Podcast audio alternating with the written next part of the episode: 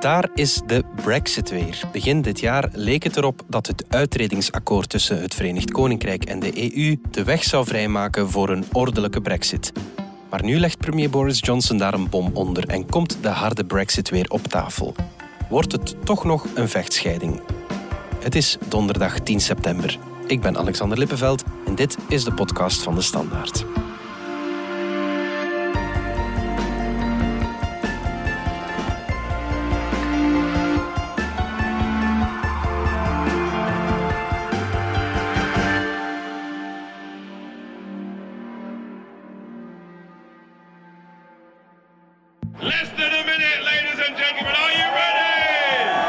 My government intends to work towards a new partnership with the European Union. we will at last be able to do what? It's very clear what the, the UK needs. Are you making no deal more likely? As many of that opinion say aye. Is 12 months really enough time to negotiate a free trade deal? Country, no.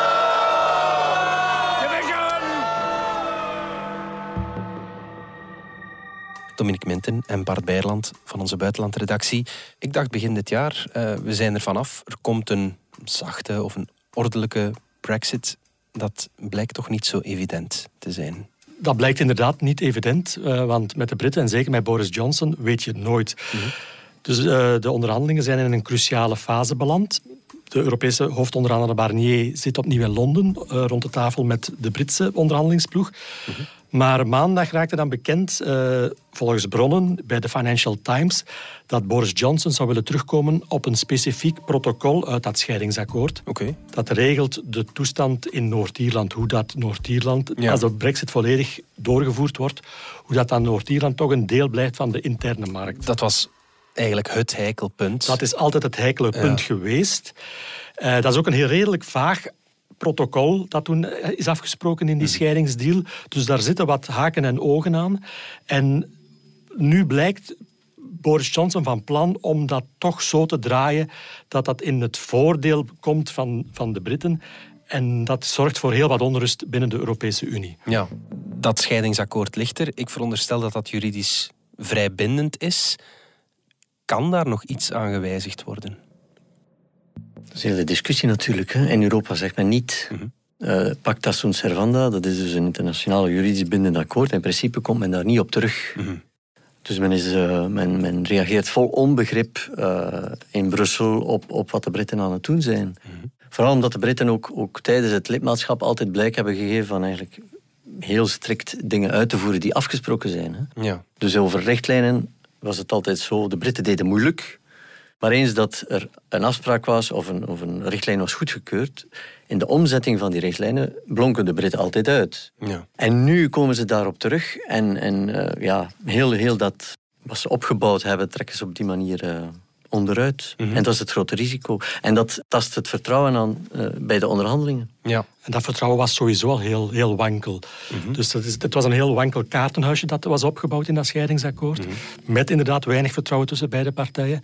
En wat er nu op tafel ligt en wat er nu gesuggereerd wordt, maakt dat vertrouwen nog, eh, nog wankelder. Maakt het nog, nog moeilijker om, om tegen eind oktober, want dat is toch echt wel de deadline voor een, een, een handelsakkoord, eh, om die deadline te halen. Dus dat, ja, het is heel moeilijk. Het wordt heel moeilijk.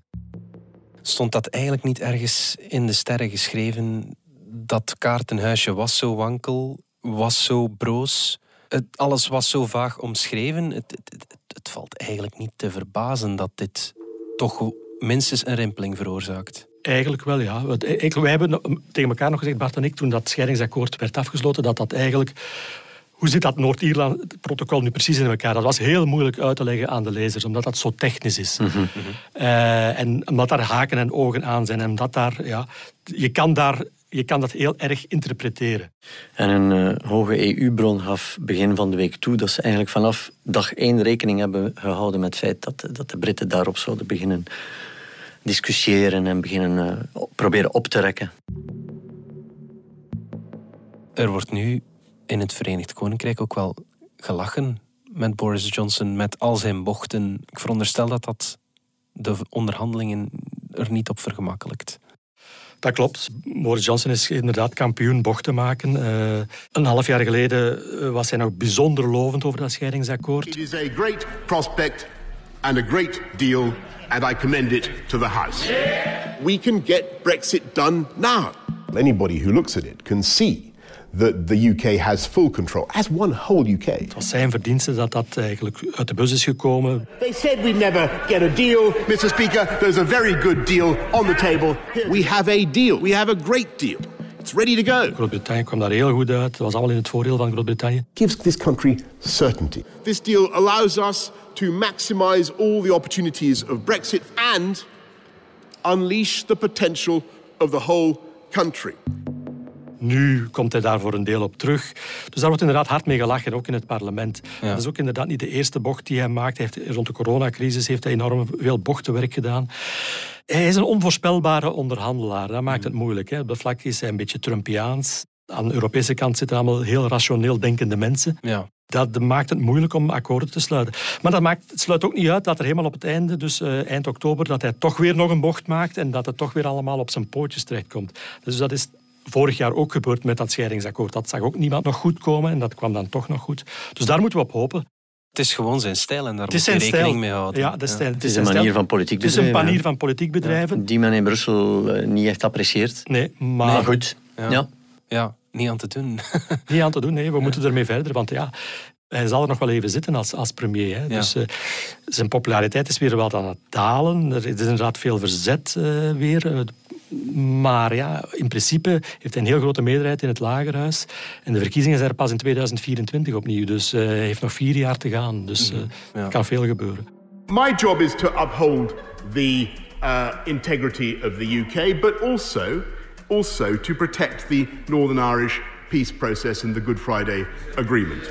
And, and to do that, we need a, a, a legal safety net to uh, protect our country against extreme or irrational interpretations of the protocol. And that has to be our priority.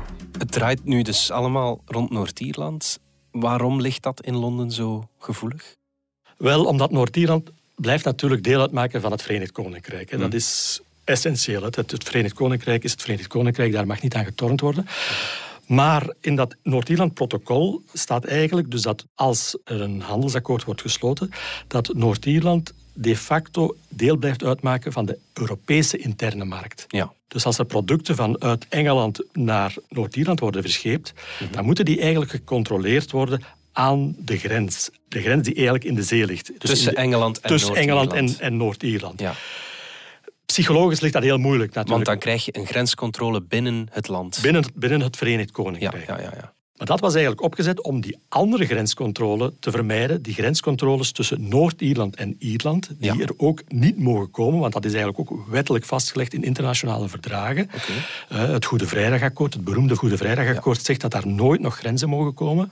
Dat er nooit controles mogen komen, dat het Ierse eiland eigenlijk een, een vloeibare grens moet hebben, omdat er anders geweld, eh, het, het, gevaar voor ge- eh, intern Iers geweld weer oplaait. Ja. En dat, eh, ja, dat staat nu allemaal op het spel.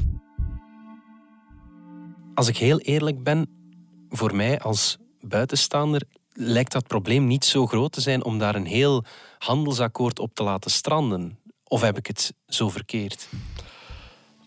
Als je er met een rationele blik naar kijkt, niet. Nee, inderdaad. Eh, het is niet zo moeilijk om schepen die goederen binnenbrengen eh, in Noord-Ierland, om die even te gaan controleren.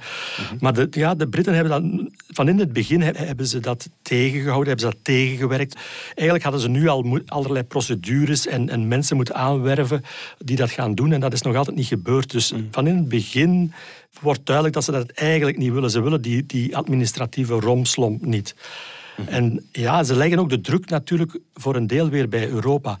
Want als ze dat niet gaan doen, dan moet Europa, die zijn interne markt wil beschermen, moet dan die controles gaan organiseren aan de Noord-Ierse Ierse grens. Ja. Dus zij, Wat zij- dan ook juridisch weer niet kan door dat wat dat ook juridisch weer niet kan. Maar, en, en de Britten hebben altijd gezegd, voor ons hoeft dat niet. Wij moeten die controles niet hebben. Want ja, eh, zij moeten de, Euro- de Europese markt niet gaan beschermen. Dus Nee, de bal ja. ligt echt wel in het kamp van Europa dan. Dat is Ja. dan ja, tactisch, strategisch misschien goed gespeeld van de Britten. Ja. Door de druk bij Europa te leggen. Het klinkt natuurlijk ook politiek heel gevoelig, omdat je, je zegt het Verenigd Koninkrijk stapt uit de Europese Unie. Mhm. Maar Noord-Ierland stapt er iets minder uit dan de rest van het Verenigd Koninkrijk. Mm. En dat is natuurlijk heel moeilijk uit te leggen, omdat daar, ja, je weet niet hoe het in de toekomst allemaal verder gaat. Maar je, je, je, ja, je maakt Noord-Ierland toch al iets een beetje los van het Verenigd Koninkrijk. En, Wat- en wat zal dat dan de- uiteindelijk leiden tot een hereniging van het Ierse Eiland? Dat, dat weet je niet. hè. Mm. Wat willen de Noord-Ieren daar, daar zelf? Wel, de? Noord-Ieren hebben eigenlijk tijdens het Brexit-referendum hebben zij tegen de Brexit gestemd. hè. Ja. Zij wouden die Brexit niet. Natuurlijk in het achterhoofd van dat gaat voor problemen dat zorgen gaat voor met problemen die Ierse grens. met ja. de Ierse grens. Dat, dat, dat bewustzijn is daar heel erg. eh, dat, de angst is daar heel erg. Als Ja. je die, die Ierse grens afwandelt, wat ik ooit gedaan heb, daar blijven ze over spreken. Hmm. Eh, en inderdaad, die stemmen over de Ierse hereniging, die klinken steeds luider. Ik- geloof nog altijd niet dat dat snel gaat gebeuren, hè, want dat geeft ook enorme problemen. Eh, Noord-Ierland is eigenlijk een arme regio, leeft eigenlijk van Brits geld, van Britse subsidies. Hè. Er vloeit elk jaar miljarden vloeien er van Londen naar Belfast. Als die stoppen, eh, dan verarmt die regio nog sneller. En, en Ierland zelf, Dublin, heeft problemen genoeg eh, met zichzelf. Dus die zitten eigenlijk ook niet te wachten op daar nog een arme regio bij te pakken. Maar anderzijds blijft dat gevoel van het Ierse, eh, het Ierse nationalisme leeft natuurlijk ook heel sterk. Dus ze zitten daar heel dubbel. Dat is heel dubbel. eh. Ja. En, en, en ja, dus de, de, de spanningen daarover gaan, gaan enorm toenemen. Dat is, dat is zeker.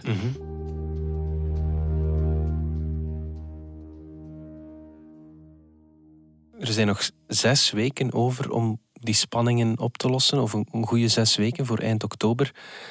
Is dat realistisch? Wel, eh, van in het begin is gezegd dat eigenlijk het niet realistisch is om op zes maanden een handelsakkoord te sluiten. Ja, ja. Eh, Hoe zouden ze dat nu op zes weken doen? Ja. Anderzijds kan je ook zeggen, als er toch nog iets uit de bus komt, een soort van heel basic handelsakkoord, dan kan dat eigenlijk redelijk snel... eh, die teksten zijn allemaal beschikbaar, dus die, die kunnen eigenlijk snel in een, in een soort van basisakkoord gegoten worden. Dus als die wil er is, als die politieke wil er is, gaat dat wel lukken. Ja. Maar het zal een heel basic akkoord worden dat dan later, vanaf volgend jaar, eh, dan verder uitgewerkt moet worden. Ja, ja. Maar op zich kan dat nog wel. Ja, dus het zou kunnen dat we eerst een, een, een soort harde brexit krijgen om die onderhandelingen dan voor te zetten en dan naar een iets zachtere brexit te gaan. Dat is inderdaad nog altijd mogelijk, ja. Ja. Eh, enige- je gaat sowieso controles krijgen, dus daar moeten we van uitgaan. Hè. Dus ook, eh, welk akkoord er ook gesloten wordt, er gaan grenscontroles komen. Dus, dus douane Ja. gaat meer werk krijgen. Er gaat altijd meer romslomp komen, dat is sowieso. Vanaf Ja. 1 januari gaat er meer controles komen. Dat wisten we vier jaar geleden Dat wisten ook we eigenlijk vier jaar geleden ook al. Men heeft altijd geprobeerd om dat tot het minimum te beperken. Dat zal steeds moeilijker uitvoerbaar zijn. Dat wordt steeds moeilijker om dat nog, nog te... De basisregel is eigenlijk hoe meer Londen wil afwijken van de Europese normen en standaarden, hoe moeilijker de markttoegang wordt tot de Europese markt voor de Ja. Britse bedrijven. Ja. Dat is eigenlijk, en dat is de beslissing die ze in Londen moeten nemen. Hoe ver wijken we af van de Europese normen en standaarden? Ja. En dat willen ze eigenlijk wel. Dus eh, er zijn ook steeds meer stemmen in, in Engeland die zeggen van ja, we moeten toch, als we, eh, we, hebben, we zijn uit de Europese Unie ge- getreden, dan moeten we toch ons eigen economisch beleid kunnen gaan voeren. Dat was de reden van de hele Dat is de hele brexit. reden van de hele brexit. Dus ik begrijp ook wel dat, dat, dat eh, Londen zegt van ja, we kunnen toch niet na de brexit alles blijven doen wat Europa doet. Mhm. We willen eigen accenten leggen. We willen eigenlijk bijvoorbeeld onze technologiesector willen wij gaan ontwikkelen. Eh, dat moet misschien gebeuren met staatssteun. En dan zegt Europa, "Hè, dat mag niet. Je mag geen staatssteun geven. Dat moet je eerst met ons overleggen. Ja. En dan zegt eh, Londen, ja maar nee, dan kunnen wij toch geen beleid gaan voeren. Dus op zich, die spanning die, die, ja, die, die zal groot worden. En ik begrijp dat de Britten niet slaafs de, de Euro- Europa wil blijven volgen. Maar ja, dus, ja, en Europa blijft daar erg op hameren. En dan verliezen ze markttoegang. Dus het is, het is die keuze die ze moeten maken. Hè? Ja. Als ze de nadruk leggen op soevereiniteit, wat eigenlijk logisch is, anders heb je geen brexit, dan moet je afstand nemen van de Europese regels. ja. Wat is vandaag de boodschap van de EU aan de Britten? Wel, de eerste boodschap is, wij zijn niet onder de indruk van wat jullie ja, van plan zijn. Dat is de indruk die men toch geeft. Hè. Uh, men blijft heel kalm.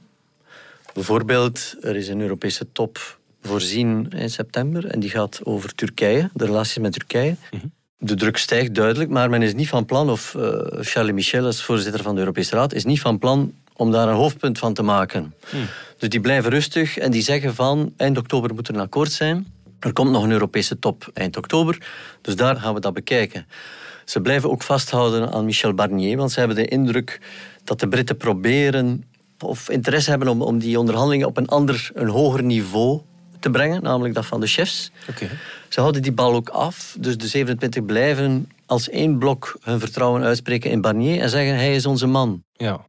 Dus het is een soort van ja, chicken game dat aan de gang is. Wie, wie uh, beweegt er eerst? Ik denk uh, dat, dat dat het spel is nu dat gespeeld wordt. Het is ook een spel dat je vaak ziet in belangrijke internationale onderhandelingen. Je mhm. legt niet te rap je kaarten op tafel, je geeft niet te rap toe.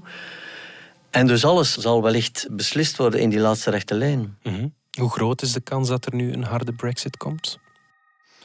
Blijft moeilijk te zeggen. Dat is uh, speculeren. blijft moeilijk te zeggen. Ja. Je voelt ook wel dat, Dus Boris heeft deze week hoogspel gespeeld, of speelt hoogspel.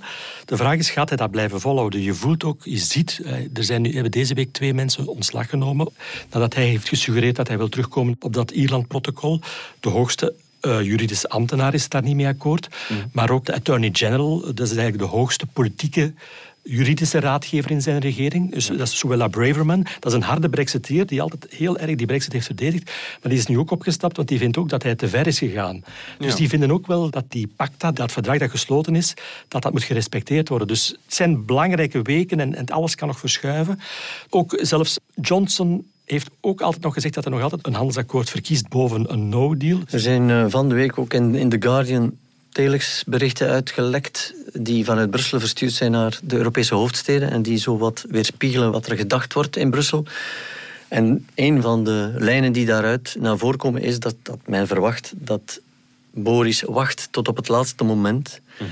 eind oktober, om dan de druk zo op te voeren en dan een echte trade-off, noem dat dan een koehandeltje, hè, mhm. te kunnen afsluiten en dat er dan echt onderhandeld zal worden en echt gewield en gedeeld zal worden. Want ik geef dit, wat krijg ik? Dat daar de ultieme beslissing zal vallen en dan moet men uh, rushen om, om dat juridisch allemaal in akkoorden te gieten, om dat uh, door het Europees Parlement te gieten en noem maar op. Ja, ja hoe dan ook, als het er komt, het wordt het snelst afgesloten handelsakkoord in de wereld. Absoluut, ja. De, waar is de tijd dat er zeven jaar werd onderhandeld met hm. Canada bijvoorbeeld om een handelsakkoord te sluiten? Maar ja, ik zeg het, Europa heeft al zoveel handelsakkoorden gesloten met zoveel verschillende landen, dat die teksten zijn allemaal wel beschikbaar. Dus ze kunnen daar wat uit plukken. En, ja, copy-paste kan je niet doen, maar... maar niet, niet, echt, maar uh, daar komt het uiteindelijk toch wel op neer, denk ik. Ja, ja. En wordt het dan ook een goed akkoord als dat zo snel is afgesloten? Nee, dat denk ik niet. Nee, dan ga je problemen krijgen. Maar dan is de, de druk weer even van de ketel. En dan hebben ze vanaf volgend jaar kunnen ze daar weer iets rustiger rond tafel gaan zitten. Om dan uh, alles beter te fine-tunen, alles beter met, op elkaar af te stemmen.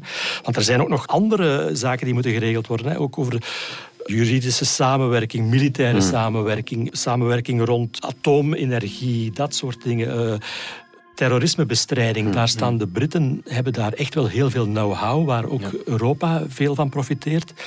Dus daar heeft Europa ook bij te winnen dat daar goede akkoorden over gesloten worden. Ja. En die kunnen dan vanaf volgend jaar rustiger bekeken worden. Dat is toch in elk geval de hoop, ook in Brussel. Mhm. Goed, Dominique Menten, Bart dank jullie wel. Dit was de podcast van De Standaard. Bedankt voor het luisteren. Wil je reageren? Dat kan via podcast.standaard.be. Alle credits vind je op standaard.be-podcast. Morgen zijn we opnieuw.